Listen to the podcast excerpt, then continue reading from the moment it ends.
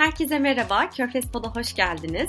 Ben Betül Doğan Akkaş. Bu haftaki yayınımızda çok özel bir konuğum var. Çok sevdiğim arkadaşım, meslektaşım Hazal Muslu Elberni bizimle. Hoş geldin Hazal. Merhaba, hoş bulduk Betül. Çok memnunum seni ağırladığımız için nihayet. Yani aslında bu alanda çok sevdiğim, beraber çalıştığım arkadaşlarım var. Ama yoğunlukları yüzünden onları bir türlü yayına alamamıştım. Hazal da bunlardan birisi. Artık sırada e, diğer arkadaşlarımız var diye umuyorum. Bu hafta biz Hazal'la beraber ikimiz de sürekli Körfez'le ilgili literatürü takip ettiğimiz için hem kitap tahlilleri yapıyoruz hem tezimizde bunları kullanıyoruz yayınlarımızda. Ve Hazal'la genelde yeni çıkan kitaplarla ilgili fikirlerimizi paylaşırız. Geçenlerde ona bir kaynak danıştığımda Muhammed Bin Selman'la ilgili yeni çıkan e, bir kitap üzerine konuştuk ve dedik ki bu hafta bununla ilgili bir yayın yapalım. Hem Muhammed Bin Selman'ın yükselişini bu kitap tahlili üzerinden biraz konuşuruz ve son zamanlarda gerçekleştirdiği bir röportaj var Suudi Arabistan kanalına. Biraz ondan da bahsederiz dedik.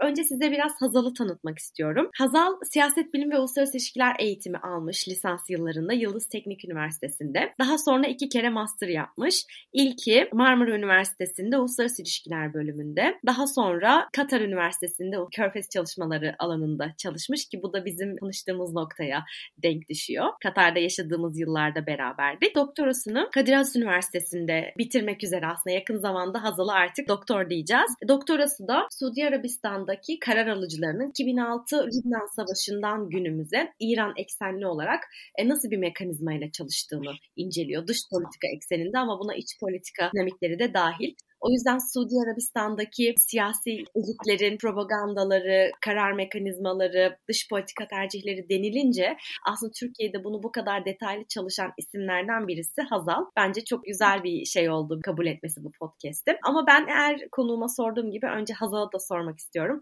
Hazal Körfez çalışmalarıyla yolun nasıl kesişti? Yani ben Türkiye'de master yaparken aslında Mısır'la ilgileniyordum. Bu arada da hani Arapça öğrenmem gerektiğini düşündüm. Türkiye'de bir Arapça kursuna başladım. Ardından da Katar Üniversitesi'nin yabancılar için açtığı bir Arapça dil bursu var. Ona başvurdum ve 9 ay boyunca Katar'da Arapça öğrendim. Orada bulunduğum e, süre boyunca yani Mısır'dan biraz daha hani Körfez ülkelerine ilgi duymaya başladım açıkçası. Ve sonrasında devam ettim. 9 aydan sonra Katar Üniversitesi'nde Gulf Studies bölümünde bir master daha yapayım dedim. Yani bu süre boyunca da bölgeyle ilgili daha çok bilgi sahibi oldum. Hem Arapçamı daha çok geliştirdim. Ve ardından da 7 yıl boyunca aslında Katar'da yaşadım. Şu anda da daha çok Suudi Arabistan dış politikası ve Katar dış politikası ile ilgili okuyorum, yazıyorum. Katar kriziyle ilgili de çok güzel bir çalışman var aslında bir ara onu da konuşsak iyi olur. Evet.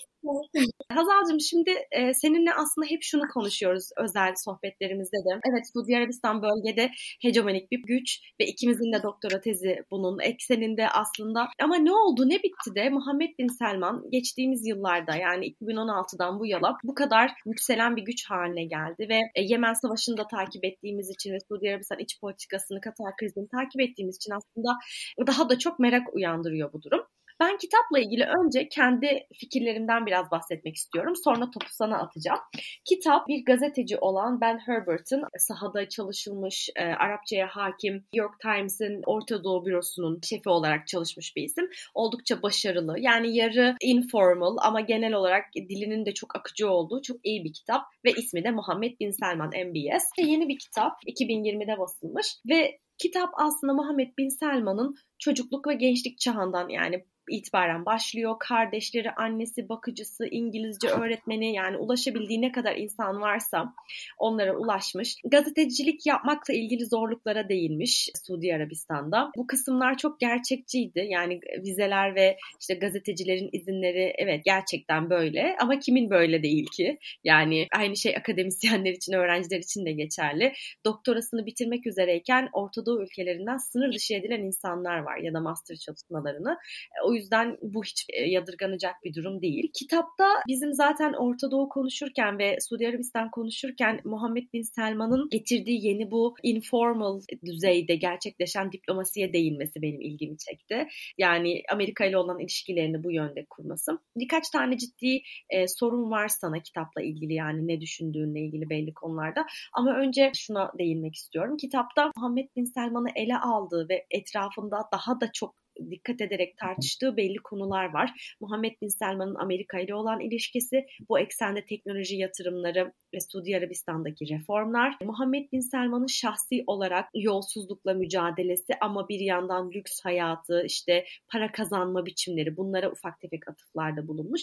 Ve üçüncü mesele de Kaşıkçı cinayeti. Diğer ikisini başarılı buldum çünkü bizim hani bazı bilgilere erişmemiz ve o yorumlara ulaşmamız çok kolay değil. Onu bir gazeteci olduğu için, Suudi Arabistan'da ikamet ettiği için o dönemde pek çok isimle buluşarak öğrenmiş. Ama Kaşıkçı cinayetini anlatırken meseleye çok Kaşıkçı cinayeti içine dahil olmayan ya da Kaşıkçı'nın aslında özel hayatını ilgilendiren Cemal Kaşıkçı'nın Allah rahmet eylesin e, çok fazla detaylara değindiğini düşünüyorum. Beni çok rahatsız etti okurken. Meselenin insan hakları ihlalleri, gazetecilik ihlalleri, reform karşıtlığı dışındaki ne kadar unsuru varsa onu öncelikle bir tartışmış ya da özel hayatı, bütün yazışmaları ondan sonra de aslında Kaşıkçı'nın öldürülmesinin nedenli büyük bir elbette şahsi olarak buna çok üzüldüğünü belirtiyor ve hani yanlış bulduğunu belirtiyor vesaire ama o kısmı biraz fazla okuyucuyu avlamak için kullanıldığını düşündüm. Bilmiyorum o konuda sen ne düşünüyorsun? Senin genel izlenimlerini alabilirim önce. Ondan sonra da şeyle başlayalım istiyorum. Vahabizm diye bir şey yok diyor Muhammed Bin Selman ve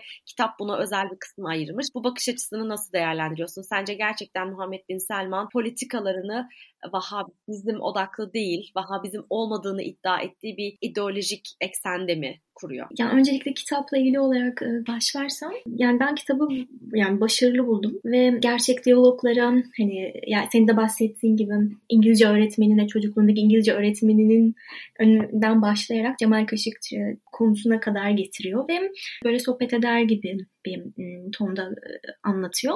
2013-2018 yılları arasında tam 5 sene boyunca senin de dediğin gibi New York e, Times'ın Orta Doğu temsilciliğini yapmış. Arapça okuma yazması var falan. Aynı zamanda Muhammed Bin Salman'a da röportaj teklif etmiş ama reddetmiş. Evet onu da yazmış. evet. Çocukluğundan e, başlıyor Muhammed Bin Salman'ın. Yani çocukluğuyla ilgili hani yaptığı mülakatlara dayanarak ayrıntılı bilgiler veriyor. Diyaloglardan bahsediyor. Bu anlamda ben çok bilgilendirici buldum. Ve yani biliyorsun birçok prens var. İşte bunlarla ilgili bilmediğim çok şey öğrendim kitaptan. Yani tezimi yazarken ortalarındayken okumuştum kitabı. Yani çok e, faydalandım açıkçası. Ben şey kısmında da sana katılıyorum. Mesela bu yolsuzlukla ilgili kısımda da prenslerle ilgili verdiği detayları biz çoğu yerde okumamış. Yani Ritz kartına götürülen prensler ve iş adamlarıyla ilgili verdiği detaylar da çok ayrıntılıydı. Evet hepsine telefon geliyor işte niçin tutuklandıklarını falan yani ayrıntılı anlatıyor. Bizim konusunda da ben şey mülakatını izledim sen de izlemişsindir. Bu ayda verdiği El Arabiya News'e. Ee, bundan 5 sene önce de tam Nisan 2016'da da yine El Arabiya News'e başka mülakatı vermiş. Aslında bu verdiği mülakatta 5 senenin hani değerlendirmesini yapmaya çalışmış gibi geldi bana. İşte bu mülakatta başlıca şeylerden bahsediyor. 5 sene boyunca e, Suudi Arabistan'ı kazandırdıklarından, işte konut sıkıntısını çözdüğünden, e, bir sürü işte fırsat e, yarattığından, turizm, lojistik ve dış yatırım anlamında. Ve zaten Suudi Arabistan, Suudi 2030 e, vizyonunun da bir parçası olan aslında onu dayandırdığı Suudi Arabistan ekonomisini çeşitlendirme anlamında işte dış yatırımları çektiğini, Suudi Arabistanlıların ülke içine yatırım yapmalarını sağladığını ve bunlardan bahsediyor ve dikkatimi çeken şey mesela bu röportajda bizime geleceğim. Röportajı yapan kişi nasıl seçiyorsunuz karar mekanizmasına dahil edeceğiniz kişileri diye soruyor. O da e, işte meziyetlerine göre e, yeterliliklerine, kapasitelerine göre, kişisel tutkularına göre seçiyorum diyor. evet evet orayı ben de fark ettim. Yani şimdi e, şeyinde spora örnek veriyor sonra spor bakanını. Evet şey diyor Prens Abdülaziz bin Türkiye diyor mesela spor yapıyor diyor. Bu bunun kişisel bir tutkusu olduğunu gösterir diyor.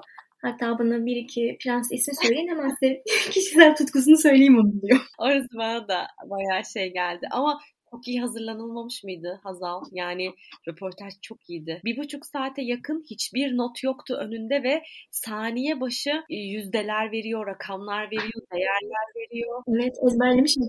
ezberlemiş gibiydi aynen hiç takılmadan bir de Arapça çok anlaşılırdı. Çok hoşuma da gitti böyle. Arapçası çok iyi yani çok zaten iyidir de yani çok güzel anlaşılıyor Arapçası.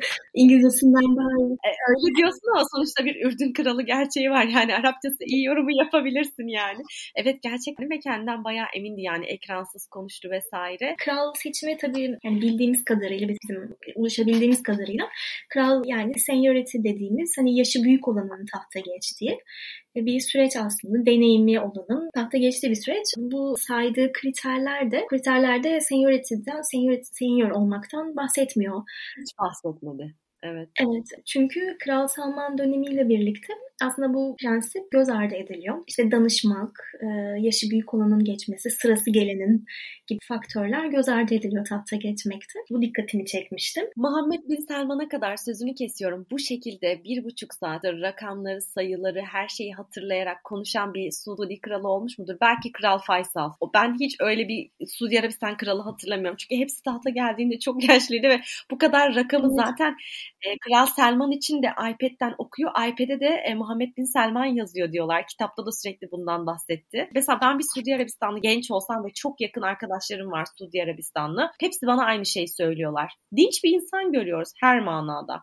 Bence o röportaj da o yüzden çok. Bu Türkiye'deki insanlara garip gelebilir. Bizim siyasetçilerimiz yaşlı olsalar ve evet çoğunluğu erkek olsa da vesaire yine de dinç insanlar yani biz burada hani bayağı böyle 75 yaşında falan kral olan insanlardan bahsediyoruz yani. Babası 79 yaşında. Kral Salman evet. 79 yaşında oldu. Bir de şey bu krallarda hani şimdi şey diyorlar ya Muhammed Bin Salman yönetiyor ülkeyi. İşte Kral Salman e, yerini diye. Bu aslında hani bu döneme özgü de bir şey değil. Yani Suudi Arabistan'da hep böyle yani de facto lider olarak naip prens genelde süreçte oluyor. Çünkü kral yaşlı oluyor ve e, birçok hastalığı oluyor.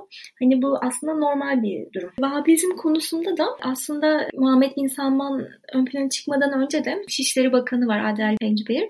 Onun canlı yayında bir mülakatını izlemiştim. Daha doğrusu soruları cevaplıyordu. Orada da ona sormuşlardı Vahabizmle ilgili. O da yani Vahabizm diye bir şey yok yani hani abartmayın anlamında cevap vermişti. Ondan önce de aslında hani Suudi Arabistan deyince Vahabizm akla gelmesinden memnun değil bence. Ve Muhammed Bin Salman da bunun farkında. Yani Suudi Arabistan'ın uluslararası platformdaki imajını değiştirmek istiyor bu anlamda. Hmm. Bu İran'ın da çok kullandığı bir argüman. İşte bölgedeki her şeyin sebebi Vahabizm diyor mesela İran.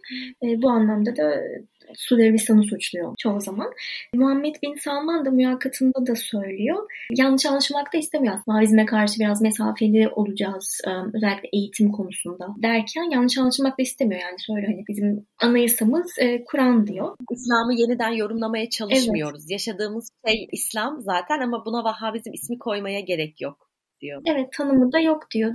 Zaten diyor Muhammed bin Abdülvahap da yaşasaydı bu durumu desteklerdi diyor. Körü körüne onu takip etmemizi istemezdi gibisinden konuşuyor işte. Burada ben bir şey söylemek istiyorum. Vahabizmle ilgili söylediği şey yani daha ılımlı bir İslam bakış açısına ihtiyacımız var. İşte reformları çünkü desteklemek için bunu da söylemesi lazım ama aynı zamanda işte o Vahabi ulemayı da sinirlendirmemesi için Vahabilizme gerekli krediyi vermesi lazım vesaire ama bu konuda sana katılıyorum ama bence bir de şöyle bir gerçeklik var. Burada aslında bilinç altından gelen bir şey. Zaten Suudi Arabistanlılar için Vahabizm bir yol değil, tek yol. Yani onlar için zaten alternatifi yok. Mesela sen Vahabi misin diye soramıyorsun onlara. Zaten senin Vahabilik dışında yaptığın her şeyi bidat olarak görüyorlar ya da yanlış görüyorlar. Yani tek yolun bu olduğunu düşünüyorlar. Hani İslam'ın zaten Vahabizm olduğunu düşünüyorlar. Hani bunu da ben kendim ikili ilişkilerimde fark ediyorum. Mesela ben ona diyorum ki sen böyle yaptın çünkü sen Vahabi bakış açısıyla yaklaşıyorsun diyorum. Mesela diyor ki hayır doğrusu bu zaten diyor. Yani hani tıpkı herhangi bir konuda daha dogmatik bir fikre sahip olan bir insan gibi.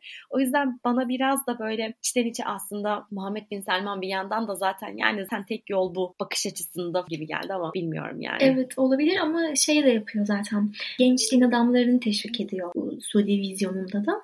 Gençlerin hani din konusunda da yorumlarını almak istiyor. Şimdi kitapta aslında Muhammed Bin Selman'ın bu hikaye hikayesini yani nasıl bir yükselen güce evrildiğini görmek gerçekten dediğin gibi hani güzel bir akış içinde görüyoruz bunu çocukluğundan şu anki liderliğine kadar ve aslında bunun ne kadar kısa sürede fakat stratejik adımlarla ilerletildiğini yani göreve geldiği zamandan hatta hemen öncesinde bile Suudi Arabistan'daki o güç mekanizmalarını, para akışlarını fark edip bunların merkezinde kendine bir yer edinişi ve Amerika ile ilişkileri çok hızlı bir şekilde kuvvetlendirmesi, kendi ilişkilerinin, lobi faaliyetlerini vesaire. Bütün bunların içinde kitabı okuyunca Muhammed Bin Selman'ın reforma bakışını nasıl buldun? Yani sence neden reform yapıyor Muhammed Bin Selman? Yani benim anladığım kadarıyla şöyle düşünüyorum ben. Bu Kral Salman döneminin önceki dönemlerden bir kopuş olarak tanımlamaya çalışıyor bence. Yani sanki yeni bir devlet kuruluyormuşçasına. 2030 Suudi vizyonunun da zaten başarıya ulaşmasının ardından 4. E, Suudi devleti kurulacak kurulacağını iddia ediyorlar. Yani bu algının oluşmasına ek olarak da genç bir insan olarak, prens olarak da kendi imzasını koymak istiyor reformlara ve hani kitapta da bahsediyor aslında. Çocukluğundan beri işte öğretmenleri, arkadaşları hep e, Suudi Arabistan'la ilgili memnun olmadığı konuları hep dile getiren bir kişilik olduğunu söylüyorlar. Liderlik özelliği olduğunu söylüyorlar değil mi? Evet, e, liderlik özelliği var. Hep yani konuşkan ve sesi çıkan birisi olduğunu söylüyorlar. Aynı zamanda başarılı da bir öğrenci. King Saud Üniversitesi'nde hukuk okuyor. Dördüncülükle mezun oluyor. Burada evet e, Suudi e, yani 2030 vizyonunun temel e, dayanağı, temel argümanı aslında ekonomiyi çeşitlendirme. Burada hep e, bir kurucu Kral Abdülaziz'e e, referans veriyor. Kral Abdülaziz de yani 3. Suudi Devleti'ni yani şimdiki Suudi Devleti'ni kurduğu zaman aslında petrol geliri yoktu. Ondan sonra petrol eklendi. Yani Suudi Arabistan'ı petrol gelirleriyle eşleştirmemeliyiz. Turizm konusunda, işte lojistik konusunda, e, özellikle eğlence ve turizm sektöründe Suudi Arabistan'ı parlatmalıyız diye düşünüyor. Bunu yaparken de Suudi milliyetçiliğini ön plana çıkarmaya çalışıyor. Yani sektörlerde Suudilerin e, yabancılara oranla promote edilmesi, bunun dışında Müslüman kardeşlere ve içerideki sava hareketine mesafeli Vabizm'e mesafeli ve yeni Avrupa Orta Doğu olacak gibi bir argümanı da var. Bunu da söylüyor. Ve ilginç olarak da e, danışmanlarına yabancılar yani e, kraliyet ailesinden olan insanların da yurt dışında okumuş olanlarından ve kraliyet ailesinden olmalarına da gerek yok.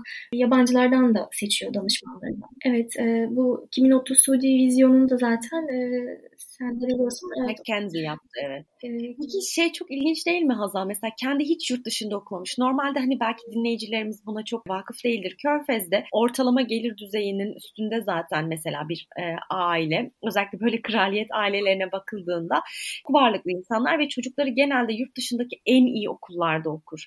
Evet. O ülkede okuyorsa da İngilizce eğitim veren en iyi okullarda okur. Yani çocuklar baya böyle evet. 4 yaşında falan o okullara kaydoluyorlar. Ve zaten mesela Körfez'deki bütün önemli liderler şu an. Hatta Ürdün Kralı'nın kızları bile İngiltere'deki askeri kraliyet akademisinden mezunlar. Mesela Muhammed Bin Selman tamamen Vahabi ekol içinde okumuş. Suudi Arabistan'da okumuş. Buna rağmen yabancıların danışmanlıklarını almaktan ilgili hiçbir ön yargısı yok. Aksine dediğin gibi sürekli onları işe alıyor. E, etrafındaki seçtiği insanlar öyle ve mesela kitapta Google'la, e, Facebook'la olan ilişkisi, işte Amazon'un sahibiyle olan arkadaşlığı yani çok seviyor böyle ha, yüksek teknoloji, girişimcilik, e, yabancıların yaptığı başarılı işlerin yakinen takip edilmesi ve Suudi Arabistan'a yönlendirilmesi. Bu mesela beni çok şaşırttı. Çünkü hiç yabancı eğitim almamış. Hatta kitapta sık sık değindiği bir şey var. İngilizcesini son yıllarda geliştirmiş. Hatta şey diyor ya yazar bir yerde. Babası çöle gidip Körfez'de kış aylarında çöle gidilip orada konaklanma olur ve böyle hani çok güzel bir atmosfer olur ama gençler bundan pek hoşlanmaz. Daha çok başka ülkelere seyahat etmek yani daha Avrupa'yı tarzda eğlenmek isterler. Ama aile içinde Muhammed Bin Selman'ın bundan çok zevk aldığını ve babasıyla çöle gittiğini ve bu yüzden babasının çok gönlünü kazandığını falan yazmış. Mesela bence bu hiç yüzeysel bir yorum değil. Gerçekten doğru çünkü değil mi? Yani insanlar böyle şeyleri yapmaktan hoşlanmıyorlar gençler. O açıdan hem bu kadar Suudi Arabistan mentalitesinde olup hem bu kadar Batı'nın bilgisine değer vermesi bana ilginç geldi. Evet bu da aslında şey yani kendi karakteri tercihleri de bu olabilir tabii ama yani uzun vadeli bir planının parçası olduğunu da düşünüyorum ben. Kurucu Kral Abdülaziz'e en çok benzeyen kral e, Kral Salman olarak bahsediliyor. Hem fiziksel olarak hem de karakter olarak. Ve Kral Abdülaziz de şey diyor Suudi Arabistan'da kral olmak için, lider olmak için kendi toplumunda yetişmek, geleneklerini, insanların psikolojisini ve isteklerini iyi gözlemlemiş biri olmak lazım diyor. ve Muhammed Bin Salman'ın da bunu uyguladığını düşünüyorum. Küçük yaştan itibaren babasının yanında kalarak babası Riyad valisi 50 sene boyunca Riyad valiliği yapıyor. Riyad'da biliyorsun Suudi kraliyet ailesinin Bürokrasi. merkezi. Aynen öyle. Aynı zamanda Vahabiliğin doğduğu yer olan Recep bölgesinde yer alıyor. Dolayısıyla hani bu yaştan itibaren, küçük yaşından itibaren cenazelere, düğünlere, din adamlarıyla, iş, iş adamları toplantılarını falan babasının katılıyor hep. Ve müthiş bir aslında bağlılık gösteriyor yaşadığı yere, yurt dışında okumayarak ve başarılı da bir öğrenci olarak babasının gözüne giriyor. Annesi de anne faktörü de var tabii burada. Annesi de çok böyle hata affetmeyen birisi olarak tanımlanıyor. Çok hırslı. Hani böyle entelektüel e, sohbet ortamları oluşturuyormuş çocuklara. Onlara İngilizce eğitimi evet. aldırıyor. Evet yani babası da öyle, annesi de öyle. Babası da çok e, önem veriyor eğitimlerine. Ama Muhammed Bin Salman ülkesinde kalarak aslında böyle bir tradisyonu devam ettir ettiriyor. Aynı zamanda da yani Batı'yla da iyi ilişkiler içinde olabileceğini gösteriyor bir anlamda da. Aynen öyle. Ben şaşırdım yani o kısımlar falan bayağı ilginçti. Amerikan diplomasisinin şaşırtış biçimi kısımlarını okurken bayağı güldüm. İşte Jared Kushner'la beraber e, WhatsApp numaralarını değiştirmeyi teklif etmeleri, birbirlerine WhatsApp grubu üzerinden konuşmaları, işte mesela ziyaret edecek Washington'ı hangi düzeyde ağırlanacağı belli değil. Çünkü e, o zaman daha veliaht prens bile olmamış ama ilişkileri çok iyi Jared Kushner'la ve işte Trump onu ağırlayacak mı ağırlamayacak mı belli değil. İşte ama onlar WhatsApp üzerinden çok yakın bir ilişki kurmuşlar falan. Hani e, Beyaz Saray'daki insanlar da e, bu bizim hani protokol kurallarımıza uymuyor. Siz ne zaman yazıştınız? Yazışmalar bizden geçmedi falan diyorlar. O kısımlar bayağı ilginçti yani. Evet. Bir de şey Omay'la hani tartışmalarından bahsediyor ya kitaptan. Ha evet. Ee, siz tanımıyorsunuz Suudi Arabistan'da e, hukuk sistemini de insanların da e, anlayamamışsınız diye kitaptaki bu yolsuzlukla ilgili kısımlar çok güzeldi. Ondan bahsedebiliriz son olarak belki. Oraları beğendim. Evet Ritz Carlton'da ne oldu ne bitti onları öğrendim. Yani Hariri kısımları da güzeldi. Yani Hariri ile nasıl bir ilişki yaşandı vesaire ama mesela özellikle bu yolsuzluk kısımları güzeldi ama bence orada biraz kaçak dövüşmüş gibi geldi bana yazar. Yani bize öyle bir imaj verdi ki Muhammed Bin Selman bu insanları böyle bir sirkeledi paralarını belli bir noktada işte bir e, yatırımlar ve bağışlarla Suudi Arabistan'a destek olmaları için onları tekrar garantiledi onların desteklerini. Ama orada mesela belki de akademik baktığım için böyle düşünüyorum. Böyle ufak bir kavramsallaştırsaydı yani. Suudi Arabistan'ın yani daha doğrusu Muhammed Bin Selman'ın bu yaptığının adı ne mesela? Mafya devleti mi? Polis devleti mi? Güvenlikleştirme mi?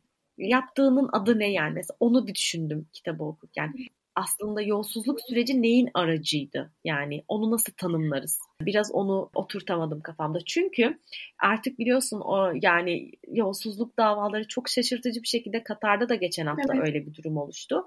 Ön plana çıkıyor ve bu halkın çok hoşuna gidiyor. Yani birilerinin yolsuzluk suçlamasıyla içeri alınması insanların çok hoşuna gidiyor. Hani alışkın olunmayan durumlar olduğu için. Sen bu yolsuzluk e, süreçlerine nasıl baktın kitap? Burada aslında bir anlamda hani prenslerin ve aynı hani Suudi 2030 vizyonunu bağlayacağım. Bunda burada yani içeride yatırım yapmalarını, varlıklarını ve gelirlerini Suudi Arabistan içerisinde harcamalarına yöneltmeye çalışmasının da bir parçası olduğunu düşünüyorum. Çünkü Kral Salman'a gelmeden önce Kral Abdullah döneminde Kral Abdullah da işte bu prenslerin ve prensesler de aslında uzun yıllar e, Suudi bankalarından para alıp ödemiyorlarmış. Evet, ve evet. birçok ayrıcalıklardan faydalanıyor ve Kral Abdullah aslında başlatıyor bunu. Ya aslında başlatıyor demeyeyim. Yani önce krallarla ilgili bir bilgim yok. Bu konuda gözümden kaçmış ama Kral Abdullah da kraliyet üyeleri mesela ücretsiz telefon servislerini kesiyor. Özel suiteleri yıllık kiralamalarını engelliyor. İşte Suudi Hava Yolları'ndan limitsiz bilet almalarını falan engelliyor.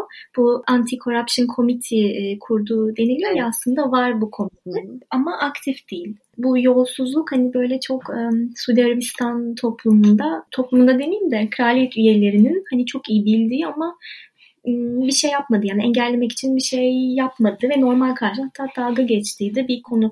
Kitapta diyordu galiba Prens Bandar şey diyor hani kraliyet e, ülkede 400 milyar dolar harcayıp e, yolda 50 milyar dolar da yolsuzluğa gittiyse ne olacak ki? Buna değer diyor. E, işte yolsuzu biz icat etmedik ki. Her yerde var. Yani bu şekilde normal karşılanan bir durum aslında. Ama Muhammed Bin Salman'ın 2017 yılında naip olmasıyla beraber yani bunları tolere etmeyeceğini gösteriyor. Ekonomide çeşitliliğin de bir parçası aslında çünkü içeride yatırıma ihtiyacı var. Röportajla ilgili değinmek istediğin başka bir şey varsa onu da konuşabiliriz. İran'a bakışını mesela değiştirdiğini biraz görürüz. 2016 yılındaki röportajında İran'ı tamamen bir hani ekstremist yani Suudi Arabistan'ın tersi olarak tanımlıyor ve hani onlarla ne konuşabiliriz ki diye söylüyor. E, Ayetullah Hamene'yi Hitler'e benzetiyor. 2016'daki röportajında İran'ın İran devrimi öncesi dönemine dönerse eğer hani iyi ilişkilerimiz olabilir. İran halkı da bunu hak ediyor diyordu. Ee, şimdi de 2021'deki röportajında da İran bizim işte komşumuz, iyi ilişkiler içinde olmak istiyoruz ama nükleer meselede dürüst davranmadığını düşünüyoruz. İşte Huti, Yemen konusunda da kesinlikle bu meselenin hani problemin İran olduğunu düşünüyoruz diyerek de ekliyor ama düşmanca bir tonda bir konuşması yok. Şu an hani biraz görüşmeler başlatıldı falan söylendiği için muhtemelen böyle bir ton tercih edilmiş ama genel olarak mülakatta dış politika ve iç politikadaki reformlar vesaire çok kısıtlıydı. Hep tamamen toplumsal refah, iç ekonomi onun üzerine odaklıydı. Yani uzunca evet. bir süre herhalde bir 30-35 dakika konut istihdamından bahsettik zaten. Ezberledik artık yani. Yüzde kaç konut, konut istihdamı yapıldı Suudi Arabistan'da. İşte 5 yıl boyunca bunları yaptığın gibi anlatmak istedim. Aynen. Bir sürekli yani insanların çünkü e, sonuçta kiraların vesaire çok yüksek olduğu, insanların çok çocuk sahibi ve çok eş sahibi olduğu bir toplum. Yani bir tane ev değil, iki üç evleri var bazen. O evlerde çok çocuk var vesaire. Yani insanların çok masraflı hayatları var. O anlamda toplumsal meselelere değindiği çok aşikardı. Peki mülakatın sonunda soru sormuştu hatırlıyorsan evet. e, röportajı yapan kişi. 2030'dan sonra ne olacak dedi. 2040 gelecek. Muhammed Bin Selman 2040 o kısımda bayağı güldüm. Çünkü 2030 vizyonundan sonra bir 2040 vizyonu mu olacak şimdi imajı oluştu yani. Biz korkmayız dedi. Suudi Arabistanlılar korku nedir bilmezler devam edeceğiz dedi. Aynen. Suudi Arabistanların sözlüğünde korku kelimesi yoktur gibi bir şey söyledi. Ben de herhalde Arapçasından dinlediğim için biraz karışık yazmışım notları. Ama böyle bayağı dersini çok iyi çalışmış kısacası. Suudi vatandaşlar temel önceliğimiz ve bütün hedeflerimizi onlar gerçekleştirecekler.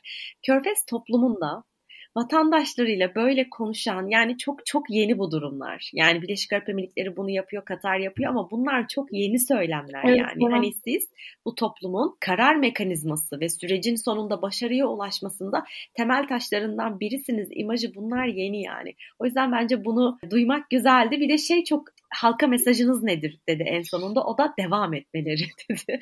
Böyle gitmeye devam etmeleri. Eklemek istediğin başka bir şey var mı? Yemen Savaşı ile ilgili kısımlar bayağı azdı. Keşke daha çok hani ona değinebilseydi belki bilmiyorum ilgimi çektiği için benim. Ama yine de fena değildi yani. Sadece Yemen Savaşı'na dronlar Yemen'e saldırırken Muhammed Bin Selman'ın e, Maldivler'de büyük bir partide olduğuna dair bir kısım vardı. Orayı bayağı dehşetle okudum. Biliyor musun? Evet. Savaşlar 3 ay sonra dönmüş. Yani oradaymış. 3 ay sonra dönmüş. 3 ay boyunca orada kitabın bilgilerine göre ve dünyaca ünlü starların aralarında Shakira'nın da olduğu bir grup dünyaca ünlü starın partilerde olduğunu daha sonra zaten Maldivleri çok güvenli bulmadığı için işte bir takım görüntüler basına sızar diye vesaire endişe ettiği için tekrar gitmediğini ama bayağı Yemen'de aslında bu savaşla ilgili ilk e, aşamalar gerçekleşirken Maldivler'de tatilde olduğunu yazdı. Mesela ben bunu daha önce duymamıştım gerçekten güzel detaylar vardı. Enteresan. O zaman bitirebiliriz söyleyecek başka bir şeyimiz yoksa. Tamam. çok teşekkür ederim. Teşekkür ediyorum Hazal. Çok güzel bir yayın oldu. İnşallah dinleyicilerimiz için de iyi olmuştur. Seninle sohbet ettiğim için de çok memnunum. Çok teşekkür ederiz. Ben çok teşekkür ederim. en kıymetli şey insanın zamanını ve bilgisini paylaşması bence. O yüzden bu kadar yani Ramazan'ın ortasında böyle alengirli günlerde bize vakit ayırdığın için teşekkür ediyorum. Umarım bir sonraki yayınımızda yine ilginizi çekecek başka bir konukla veya konuyla karşınızda oluruz.